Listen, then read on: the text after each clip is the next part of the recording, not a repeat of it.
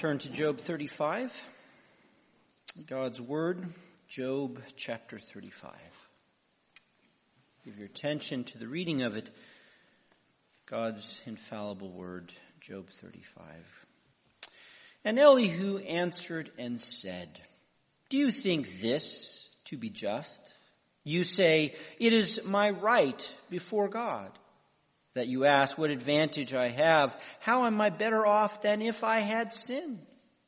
I will answer you and your friends with you. Look at the heavens and see, and behold the clouds which are higher than you. If you have sinned, what do you accomplish against him? And if your transgressions are multiplied, what do you do to him?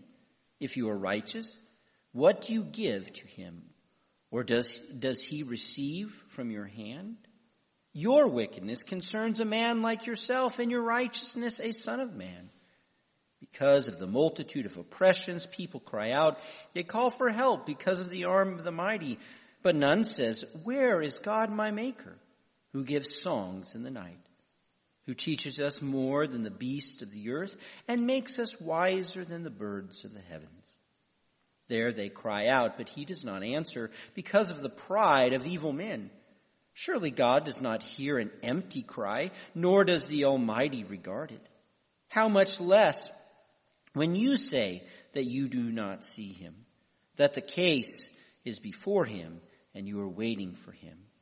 But now, because his anger does not punish and he does not make, take, uh, take much note of transgression, Job opens his mouth in empty talk. He multiplies words without knowledge. As far as the reading of God's word, may bless it to us. So you bump into an unknown. You're confronted with something that you don't understand. What do you do? Well, if you care enough, you try to find the answer, which nowadays is about as simple as Googling it. Yes, we carry the world's library in our pockets to answer all of our questions. Of course, Google is not nearly as omniscient as we think it is. It is good at telling you what a word means or what other movies you've seen that actress in. But when it comes to the events of our life, or particularly why our prayers are not answered, Google's practically worthless. Indeed, the mysteries of providence are true unknowns, and when we crash into them, we often throw up our hands with various phrases like, well, God is sovereign, He moves in mysterious ways, the Lord knows what is best. Everything happens for a reason. And sure, such notions are true enough as far as they go, but they aren't terribly helpful in easing our curiosity. And thus we regularly do not stop with little phrases like these, but we press on to guess at God's reasons. Yes, we try to explain the transcendent ways of the Lord with our own imagination, which is basically what Job and his three friends have been doing this whole time. Well, Elihu is one that refuses to be left out. And so it's his turn now to interpret the ways of God. And we will see if his answers are any better than just guessing. So despite uh, the being a bit blustery, the youthful Elihu started off fairly decent as he did point out some truths that Job had not considered. But then in the last chapter, his temper got the better of him and he threw some pretty outlandish charges at Job. He did call Job a buddy of wicked men and a scoffing alcoholic. Yeah, Elihu, was smoking the wacky tobacco at this point. And yet, when you're giving a speech, you can go astray for a bit, but then you can come back to more sound argumentation. Thus, we cannot write Elihu off just yet. Rather, as a good neighbor, we need to hear him out, for he is only halfway through his exhortation to Job. And now he continues by again quoting something that Job has said. First, he pokes Job with a question. Do you really think this is just? And just here has all its legal connotations to it. That is, it, is this a proper lawsuit with good judgment, he asked? Do you think this is a just case, Job? Come on. Thus Elihu is making a narrow point here. He is focusing on Job's demands and his insistence to have a court hearing with the Lord. And this has been the nub of the issue for Job, thus Elihu fittingly targets it. But then he quotes Job's main position when Job said, I am more right than God, or my righteousness stands taller than God's. Now Job has not said these exact words per se, but these are an accurate summary of his arguments. Namely, Job has justified himself more than God. Now Job didn't call God unjust in the abstract, but in the narrow case, or in Job's particular case, Job has affirmed his own righteousness, and he put God in the dock for being a cruel friend to him. And this is precisely where Job has misstepped. He was more sure of his own uprightness than that of God's. Job is confident that he will win his court case before the Lord. Well, Elihu is back on the straight and narrow then on this point as he brings it up. But next he brings in another statement of uh, Job in verse 3 when he says, What have I gained? How have I profited for without sinning? Now again, this is not an exact quote of Job, but a condensing of his frustration. Namely, Job has labored so hard to keep his hands unstained from sin, but he's still suffering like the chief of sinners. Thus, Job is asked, what's the point? Uprightness is supposed to prosper you, but his integrity has only dealt him failure and curse. As Job said earlier in chapter 9, if I'm condemned by God, why do I labor in vain? This is Job lamenting that he reaped the opposite of what he sown. Particularly, Job is complaining that his purity and uprightness have not availed him to get a court case with the Lord. For by the principles of justice, if one suffers wrongly, don't they have a right from God to be vindicated? Well, Job has been above reproach ten times over, but the court of the Lord remains shut to him. His sin-free life hasn't helped him. He uh, postures himself as more on the side of being right than even God himself. Why won't Job's plea be granted? Why is his prayer unanswered? This is the narrow issue that Elihu now puts under the microscope. And he's on much more solid fo- footing with this narrow focus. But now he shifts to fix Job's problem. You want to be justified over God? You ache for a trial with the Almighty? Well, I will answer you, says Elihu. Let me be God's stand-in, his representative for you. Now, it's fairly, uh, fairly standard operating procedure for God to employ mediators. The Lord will hire an intercessor to act between him and humanity. And Job has wished for such a mediator. As he said again in chapter 9, there is no arbiter between God and I who might lay his hand on both of us. Well, God has not appointed a public defender for God or a spokesman for himself, so Elihu volunteers. Yes, Elihu takes upon himself this office of mediator. He declares, I will be God's agent to you, Job. The Lord hasn't responded to you, so Elihu will respond for God. Elihu postures himself as God's spokesman, as the Lord's prophet of wisdom. Though typically in scripture, this office of mediator can only be filled by God's appointment. That is, you cannot volunteer for this position. God must assign it to you. Well, Elihu appoints himself to this high office. We get the feeling that this young man is too big for his britches. But let's see how he does. Thus he begins his preaching for God in verse 5 with a classic wisdom technique. He says, look at the heavens, gaze at the clouds and consider. This is like the father in Proverbs who points his son to the ants as a warning against laziness. That is, wisdom is able to learn truths from the natural world and apply them to our morality and our relationship with God. So Elihu points Job to the heavens, to the weather patterns of the clouds scooting across the sky. What then can the heavenly clouds teach us? Well, he goes on. He says, if you sin, do you, what do you do for God? How does your transgressions affect the Almighty? Likewise, if you are righteous, do you add something to the Lord? Well, the clear answer being, our piety or impiety has no effect or benefit on God. Can you change the weather by your sinning? Well, no.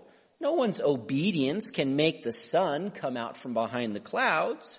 Your sin doesn't shift the jet stream so that a storm blows in. Well, in the same way, our sin or obedience doesn't add or subtract anything from God. Our piety has no meteorological effects, and so it has no influence, positive or negative, upon the sovereign and transcendent God of heaven and earth. Now this is an odd sounding argument that feels sideways to us. And yet Elihu brings it up to stress God's transcendence and self-existence. That is, the Lord is far above and beyond us, and as well as everything else in the created realm. And so lofty is his sovereignty and glory that the Lord no way depends upon us. Our behavior has no necessary effect on God, whether we are good or bad. We cannot change God, obligate him to us, or force him to act in a way that we desire. The Lord is transcendently unmoved by our piety or lack thereof. Now in the narrow sense, this is true. In and of himself, God is self-existent, self-dependent, and infinitely transcendent. And our behavior contributes nothing to him and his glory. The problem with this point, though, is that this is not how God generally relates to us. Instead, God has condescended to us by way of covenant. And in the covenant, the Lord says he is glorified by our uprightness and he's furious with our rebellions. Thus, Elihu's point here is a fine technical truth of theology, but we scratch our heads on how he's going to use it. And so he goes on. Instead of affecting God, our piety, he says, is just for our fellow humans. We can't compel God by our behavior, but we can other mortals. If we are wicked, we can harm our fellow image bearers. If we are upright, this can harvest tremendous goods for our fellow neighbors. Our piety possesses significant influence over other humans. Our actions create an equal and opposite reaction in people. Our piety then affects not God, but it does other sons of Adam and daughters of Eve. And now Elihu puts this idea to work in verse 9, where now he speaks generally. He says, people cry to God when they are oppressed. They pray for help when the mighty abuses them. Now this refers to the rather common experience of innocent suffering. There is oppression and tyrannical power under the sun. The strong regularly beat up on the weak and they do not deserve it. Now the mistreated don't have to be sparkling upright, but they are innocent of the unjust cruelty they suffer. Hence they pray to God to deliver them and to set things right. And of course, this is a common part of life, and it even fits well Job's position.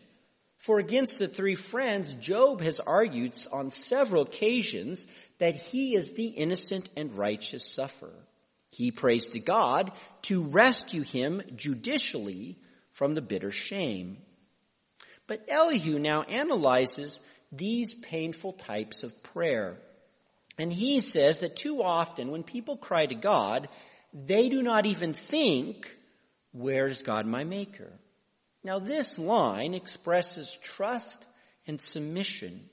Their prayers are devoid of humility and faith. Next, such people crying for help often do not even consider that God is the giver of songs in the night. Now songs sound with tunes of joy and delight, while night is the blackness of torment and agony. To sing at night is to find merry peace in the middle of your dark crucible. This is a paradoxical image. Namely, one is happy amid the shadow of death. And this is exactly what the Lord can do within us. Just as Paul sang hymns in that cold dungeon of Philippi, so the Lord is able to give us songs in the dark night of our sufferings. But the people who pray, who are oppressed and pray, often do not even consider this. All they want is the end to the nightmare. They don't even look for songs amid their pain. And it doesn't even dawn on them that the Lord may not stop the night of their suffering, but He will give them a happy tune to hum through it. Thus these prayers forget that God teaches wisdom to us more than the birds and the beasts. The Lord didn't make us like irrational animals, but He put in us brains that can think and ponder. The Lord teaches us, He enables us a measure of wisdom after His image, and yet too often, when we pray to help, we bellow like dumb beasts. We moo and we whinny for no apparent reason. It's like when we say to our dogs, what are you barking at? And so we squawk irrationally. We pray without logical wisdom that God has given us. And this is how Elihu colors human prayers. Even the innocent crying for deliverance from some sort of abuse. Now Elihu isn't saying this is how every prayer is, but the petitions of men and women are like this quite often. And we can't really disagree with Elihu here. We've prayed like this, without faith or submission, and just bleeding like a dumb lamb. And the result of such ignorant bellowing is that God, according to Elihu, doesn't listen or answer. Such appeals are empty, vain, and hollow, and the Lord will not hear or regard them. Indeed, the Lord answers not because these cries flow from the arrogance of evil men. It's human pride that assumes that just because we cry in our hardship, that the Lord has to answer us. To treat the Almighty like our divine ATM, as if He is at our beck and call, so that we can withdraw benefits from Him at any time and in any amount, this is hubris. It's a gross arrogance to understand our wishes to be God's commands. Such pride, though, often leaks out of an evil heart. These prayers might be innocent of the oppression they suffer, but they are still filled with evil and arrogance. Not deserving your abuse doesn't by default make you upright or your prayers healthy. And Elihu refers to this regular perversion of prayer in order to apply it to Job. God doesn't hear empty cries, and so much, so how much less you, Job? You complain that you cannot see God in a court case, and you strongly imply the problem is with God. You fault God for not hearing you, but the problem is with you, Job. Your cries are empty and vain, and the Lord doesn't heed such vanity. Check your arrogance, Job, says Elihu. Your case is before God, and so you must wait. This is what you should do. But instead, because the Lord doesn't punish you further, because the Lord hasn't slapped you down for your transgressive prayer, you keep running your mouth with empty talk. You add word upon word without knowledge. And with this, Elihu's argument is sealed up at this point. Thus, what is he saying to Job overall? Well, his logic goes basically as follows. One, the Lord is transcendent and sovereign. As the Almighty and the All-Powerful One, God is ultimately unaffected by our behavior, be it uprightness or wickedness. Point two, the Lord has been silent towards Job's suffering. God hasn't given a peep on why Job has lost everything or why the heavenly court is shut to him. Hence, the nub is why is God silent? Why does the Lord, or what does the Lord's quiet transcendence mean? How does one explain the speechlessness of the sovereign? Well, Job filled in this silence by saying something's wrong with God. Job is a righteous sufferer. God has not opened his tribunal, so the error falls to God since Job is so upright. Thus Job is more right than God. But Elihu now butts in and says, no, no, no. This is a bogus read of God's silence. The reason God doesn't answer you, Job, is your prayers. You pray like a foolish donkey, braying for no rational reason. Your cries spring from arrogance. Your petitions are empty and hollow as you lack faith and humility before the Lord. Job, you foolishly didn't realize that God can give you songs in the middle of the night. What is contradictory to you is doable to the Lord. Hence, Elihu chides Job for being arrogant and presumptive in his prayers. And he characterizes his petitions as the foolish squawking of a peacock. And compared to the last chapter, Elihu is much more on target. His argument is more narrow and nuanced. He's restrained exaggeration and reined in his temper. Simply put, he tells Job, your prayers are arrogant. This is why you're not heard. Instead, just shut up and wait. Just be quiet and wait upon the Lord. Stop talking, Job, for the more you say, the deeper the hole you dig for yourself. And Elihu's argument is rational, but is he right? This is the real issue. Is Elihu correct in his explanation? Well, the first thing to notice is how similar Elihu and Job are in their thinking. They almost totally agree on the first two premises. Premise one, God is transcendent. Job has lauded the sovereignty of God just as much or more than Elihu has. The Lord's not bound by us. He's not compelled by our piety or lack. Elihu and Job both say amen to this. The second premise is that God is silent about Job's suffering. Well, no dis- disagreement here. God hasn't held a trial for Job. He hasn't shown himself or spoken from heaven to Job. Nobody has a clue why in God's transcendent plan Job has fallen into such agony. Again, Job and Elihu are on the same page. The disagreement, though, comes in the conclusion, in the interpretation of God's transcendent silence. Job reads the quiet of heaven as God being in error. He is more right than God. On the other hand, Elihu translates the quiet of God as the arrogance of Job's prayers. The problem is Job's not God's. So then who is a better reader of God's transcendent plan? Well, neither of them.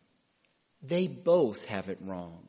Indeed, at the end of the day, Job and Elihu are just guessing. For the very definition of the silent transcendence is that God has not given clear revelation. The Lord has not told any of the characters in our story the reasons behind his sovereign ways. And without clear revelation, the best we can do is throw guesses in the dark. Hence, as readers, we sit in a more privileged, a privileged seat than either Job or Elihu. For God did reveal in the opening chapters why Job is suffering. Job is suffering to prove him as God's loyal friend over against the Satan. But the five guys in the story, they're clueless to this. And so they're all guessing at God's mysterious providence. Thus the lesson for us is that the revealed things belong to us, but the secrets belong to God. And when God keeps his secrets in providence, which he does a great deal, we are fools to guess. The Lord's transcendence means that his ways are higher than our ways, but our theories are attempts to bring him down to our level.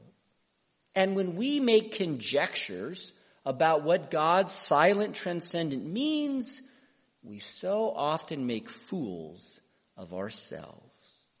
With clear revelation from God, we can be confident in the truth.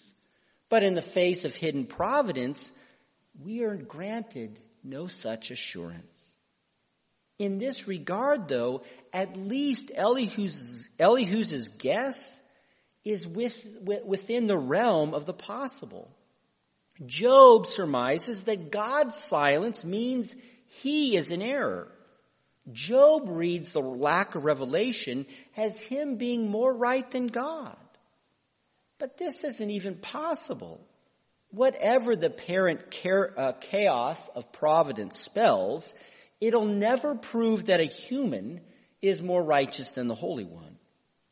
Yet Elihu's guess is true at times. Sometimes God refuses to answer prayer because we pray poorly, with arrogance and no faith. Now this doesn't fit Job very well, but it is true some of the times. Thus Elihu guesses better, but he's still just guessing. Thus, from this session of throwing darts in a dark room, we learn to be grateful for special revelation. Indeed, we are instructed to rest in the Word of God. We should not guess at providence, but we can stand boldly upon the truth of the Lord from Genesis to Revelation. And at the heart of what God has revealed clearly to us is the gospel of our Savior. Jesus was born, He suffered on the cross, and He rose from the dead for our redemption. And having been justified in Christ and united to Him, nothing can separate us from His love. In the Son, the Father works all things for the good of those who love Him Sure, God's transcendence still is far beyond us. Providence is often a great mystery to us. But in the clear truth of the gospel, you can know without a doubt that Christ is working all of providence to bring you to glory. Elihu shows us ignorant prayers, but Jesus has taught us how to pray in faith and with understanding. And so when we pray in the name of Jesus, we have a promise that God hears us and loves us forever.